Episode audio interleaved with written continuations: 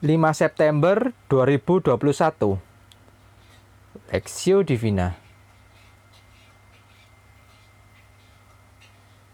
Amsal 12 ayat 24 sampai 27 Tangan orang rajin memegang kekuasaan tetapi kemalasan mengakibatkan kerja paksa.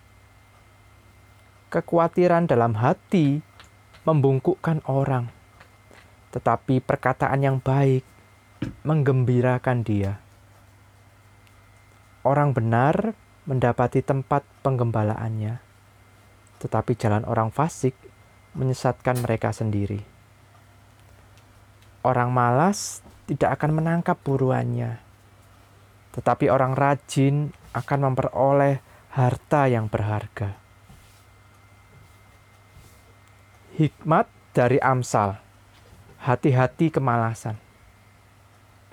Tangan orang rajin memegang kekuasaan, tetapi kemalasan mengakibatkan kerja paksa. Amsal 12 ayat 24. Banyak orang tidak menyadari bahwa kemalasan adalah dosa. Dan dalam kenyataannya, kemalasan merupakan salah satu dosa yang paling banyak dan paling sering dilakukan hari ini. Pengertian kata kemalasan sendiri dalam kamus diartikan sebagai satu keengganan untuk bergerak, bekerja lamban, tidak berbuat apa-apa. Secara teologis, kata itu bukan saja mengandung arti kemalasan dalam hal-hal rohani, tetapi juga sikap apatis dan tidak aktif dalam pekerjaan sehari-hari. Firman Tuhan hari ini berbicara tentang bahaya kemalasan dan dampak buruk dari kemalasan. Dalam Amsal 12 ayat 24 dikatakan bahwa kemalasan mengakibatkan kerja paksa. Dalam ayat 27 disebutkan orang malas tidak akan menangkap buruannya. Dalam Amsal 20 ayat 13 firman Tuhan berkata, "Janganlah janganlah menyukai tidur supaya engkau tidak jatuh miskin. Bukalah matamu dan engkau akan makan sampai kenyang.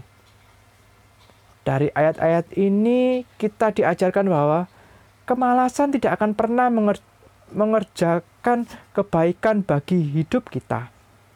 Malah sebaliknya, kesengsaraan, kemiskinan, dan penderitaan. Kemalasan bukan saja membuat hidup seorang menderita, tetapi juga membawa dampak buruk bagi sesama. Sebab ia tidak mampu memberikan kesejahteraan bagi keluarganya, tapi justru menjadi beban bagi orang lainnya.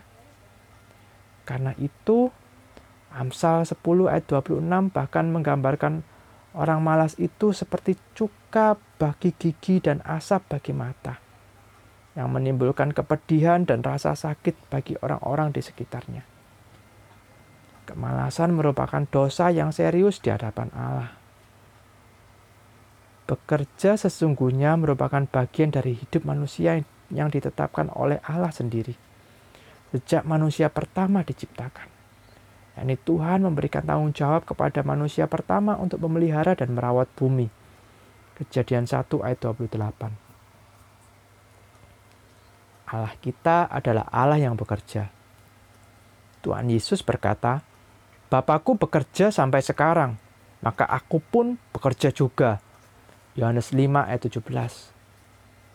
Karena itu saudara-saudara, jauhilah kemalasan. Bekerjalah rajin. Bukan hanya untuk memenuhi kebutuhan kita, tetapi juga menjadi berkat bagi orang lain dan memuliakan Tuhan. Studi pribadi dalam Amsal 6 ayat 6 sampai 11, orang malas diperintahkan untuk belajar dari seekor semut. Apa yang bisa kita pelajari dari kerajinan seekor semut? Pokok doa, doakan agar jemaat berusaha dengan keras dan rajin sehingga jemaat bisa menghidupi kebutuhannya dan menjadi berkat bagi sesama dan gereja. Doakan agar Tuhan memberkati usaha dan kerja keras dari jemaat.